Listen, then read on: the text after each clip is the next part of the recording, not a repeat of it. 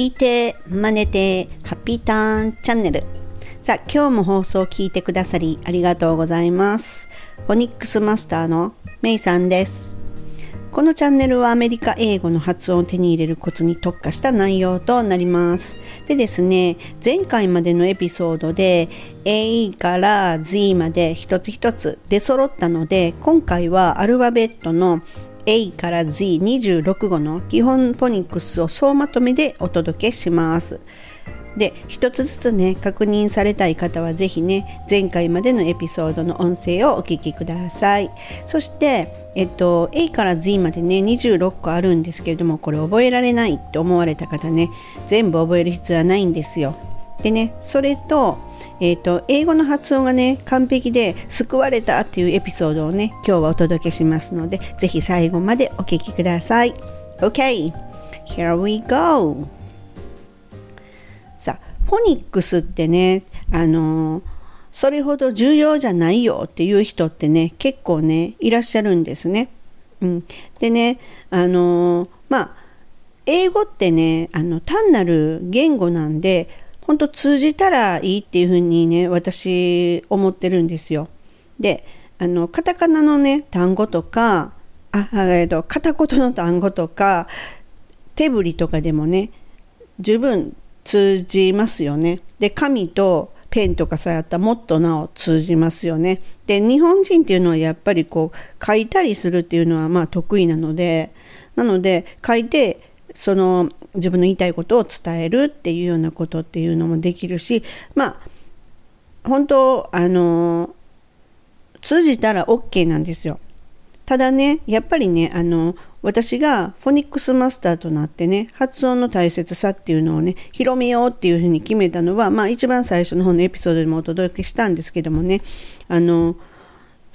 私の友達サンディっていうのがいるんですね。で、サンディがまあ発音完璧だから帰国したら英語の先生になるべきだよっていうふうに言ったところがまあスタートなんですけれどもね、実はね、この続きがありまして、あの、そのサンディのお家を訪問して、その日本にね、帰国する際に、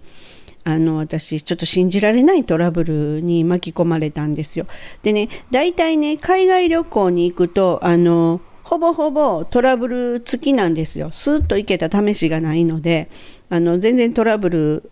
あって当たり前で、逆にスーッと行ってスーッと帰ってきた時には、うん、ちょっとなんかっていう感じぐらいトラブルはあるんですよ。でね、それはいいんですけど、本当に信じられないっていうね、あのトラブルがあってね、それっていうのが私、えっとアメリカからカナダ経由で日本に帰るんだったんですね。で、当然カナダ経由でにあのアメリカに入ったんですけれども、で、そのカナダ帰りに、えっと、アメリカからカナダに入ったとこまでいいんですよ。次にカナダのところで、さあ、日本に帰るっていう時に、えっと、おそらくね、ちょっと覚えて、えっと、バンクーバーに入って、次トロント行って、トロントから日本だったと思うんですけども、ただそこでね、トロントで乗り継ぎしないといけないんですが、ただその乗り継ぎの時間が、な、なんか旅行会社がちょっととちったんでしょうね。いちじかんしかないから乗り継ぎできませんって言われたんですよ。で、えー、って、そんな、できませんって言われたってどうしたらいい？どうやったら日本に帰れるのって、とにかく日本に帰らせてほしいっていうことを言って、で、それをあるカウンターにまあ当然言ったんですね。そして言ったら、そのカウンターの女の人が、あそこにいた、あそこの列のところに立ってる女の人に、あの、言ってくださいって言って、言、言った、言われたので、え、あんだけ列あったら私、の、乗れないって言ったんですよ。いちじかん待つ、待つってできない。待つ必要ないので、女の人にもう直接言ってもらったらいいっていうことを言われて、もう私走って女の人のとこ行って、で、事情を話して、そしてもうすぐにその手続きしてくださって、で、大体ね、あの飛行機っていうのは緊急のために何ぼか席っていうのを絶対にこう空き、空いてる席っていうのを確保されてるんですよ。なんですが、まあ緊急なので本当にその一番後ろの席とか、あのシーエー さんらがこうたむろってる、たむろってるってちょっと言葉悪いんですけど、そこらのところが空いてるんですよね、席が。開けてあるんですよ、緊急の場合。でね、私ら、私はあのさんにんで行ってたんで、そのさんにんをそこに乗せてもらうことができたんですよ。で、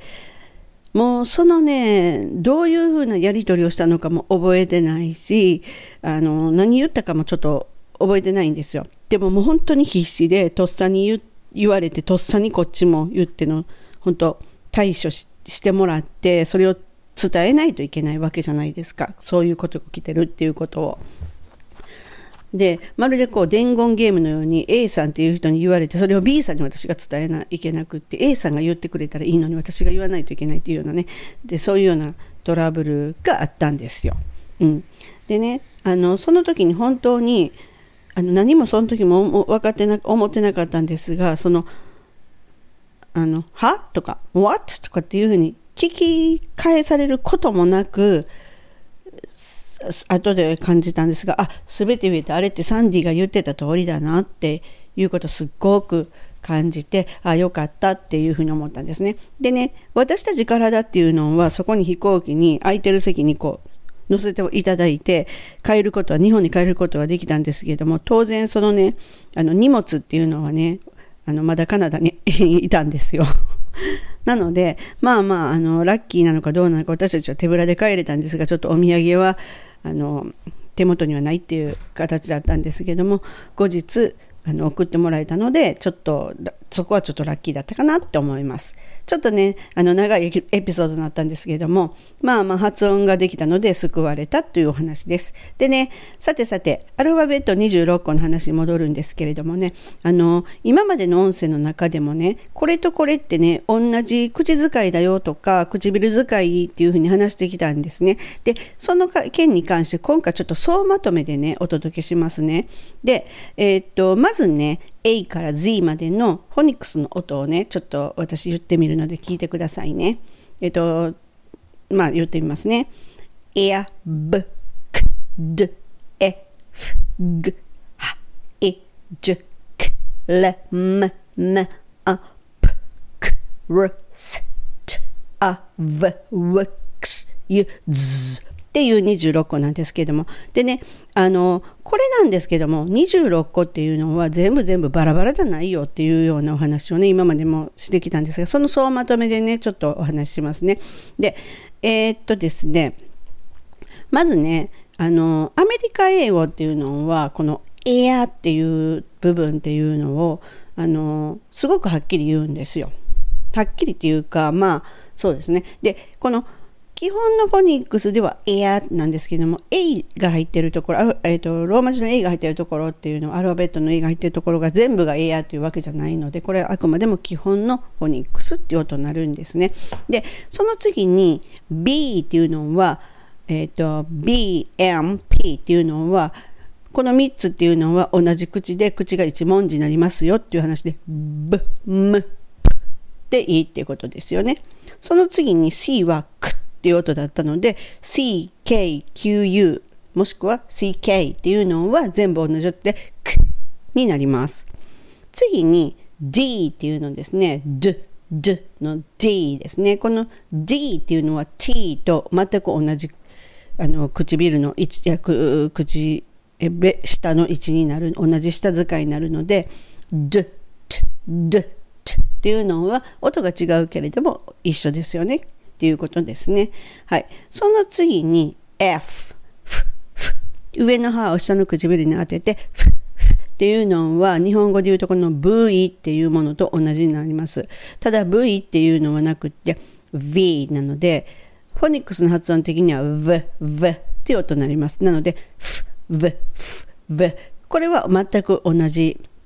上の歯を下の唇に当てるだけでいいっていうことになるわけです。で、次に L っていうのは N と同じで、レ、ネ、レ、ネ。なので L の発音の練習っていうのは、ラレラララっていうのをやられるといいと思います。そして N の発音は、えっと、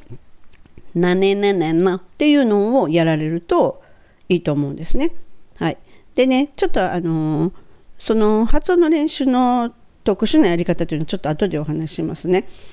で次に、えー、っともうそれだけですよね。でね、えっとこれを言うと、まあ言ったらじゅういっこ覚えたらいいってことになるんですよ。あとのね音っていうのはね、ほぼほぼね、まあまあカタカナでも通じるっちゃ通じるとこなので、とりあえずまずはねこのじゅういっこっていうのは特殊なので、これを抑えるっていうところをマスターするっていうところをやられたらいいと思うんですね。うん、でねあの練習の仕方なんですけれども、えっとさっきのねレエアレエンっていうのはベロの先を上の歯の裏側のほんとちょっと歯茎と歯の間ぐらい、うーんと境目ぐらいにちょっとちょっと本当に当てるだけでいいんですよ。レレレレレ、その強く当てるとちょっとしつこい音になるので、なんでこの場合、えっと、日本語を、えっと、フォニックスの音で練習するといいんです。で、えっとね、日本に来ているアメリカ人の人が日本語を喋れる人もいるじゃないですか。でもね、あの人たちの英語で、あ、英語じゃ、あの人たちが喋る、ちょっと私がネイティブさんの真似をしてみますね。例えば、えっと、よくネイティブさん、私の名前は何々ですと言われるじゃないですか。で、日本語だったら私の名前はメイさんですって言って私が言うんですけれども、で、これをね、ちょっとね、私がネイティブさんが喋る日本語の真似をしますね。いきます。私の名前はメイさんです。どうです？ちょっとネイティブっぽいじゃないですか。このね、ネイティブさんはこれらの音っていうのを当然ローマ字が書いてあるのを読むわけなので、これが本当にフォニックスの音で日本語を喋ってるってことになるんですよ。なので最後のですもですになるわけですよね。で、うっていうので、私の名前はメイさんですになるわけなんですよ。なんとなくお分かりいただけました。なので、フォニックスの音練習しようと思った時に、いきなり英語の単語っていうのが難しい場合っていうのは、日本語をフォニックスの音で喋れば私いいと思うんですね。私これはリアルな生徒にもそうやって言ってるんですよ。ちょっとまずは日本語をフォニックスの音で、はい、言ってっていう風にして言うんですね。で、言いにくい場合っていうのは、それをね、わざわざこうローマ字に書けばいいんですよ。で、それをフォニックスの音で読む。言ってることは日本人、日本語なので、結局。はそうなんですか。だからネイティブさんのモノマネをするという感じですね。はい。でね、今回はこの A から Z のにじゅうろっこバラバラ覚える必要はないんですよって、まずは重要な音のね、じゅういっこマスターを目指したらいかがですかっていうお話でした。それとね、このね、あの、カナダの空港でのハプニングの際にね、その後になってなんですが感じたことは、やっぱりね、発音はね、すごい大事だなって、まずね、発音が大事っていうのは、この慌てててパニックになってる時に通じないといけないわけなんですよ。これパニックになってなくて、まあ、とりあえず言葉なので通じたらいいんですが、パニックになってる時に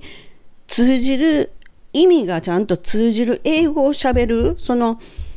それがすごい重要。つまりは発音ができたから私は通じたんだなって思ってるんですね。それと、その会話っていうのは本当難しい文法とか前置詞とか、そんな正解不正解っていうのはないんですよ。で、難しい文法をあの喋る必要もない。でもっと言えばネイティブでも前置詞間違ってるんでうん、なのでそんなん思うと、その日本人ってやっぱりどうしてもね、あの、点数を取るための英語っていうのをやってきたので、そこからやっぱりなかなか抜け出せないんですが、こうやって私がハプニングにあったことで、私はすごいその時に、あ、もう全然文法だとか、もう前置詞うんぬんとか、もう全く何も考えずに、でも全然通じたし、っていうことを感じたんですよ。だからそれが結局はね、あの、言語なんですよね。それが本当に生の英語っていう風に私は感じたので、で、発音にやっぱり救われたので、これからもフォニックスマスターとしてね、この活動をね、広げていきたいと思います。で、次回はね、基本のフォニックスから一歩進んだ発音をお届けします。で、このチャンネルが気に入っていただけたらチャンネル登録よろしくお願いいたします。最後までお聞きくださりありがとうございました。今日はこの辺で、See you soon! メイさんでした。バイ。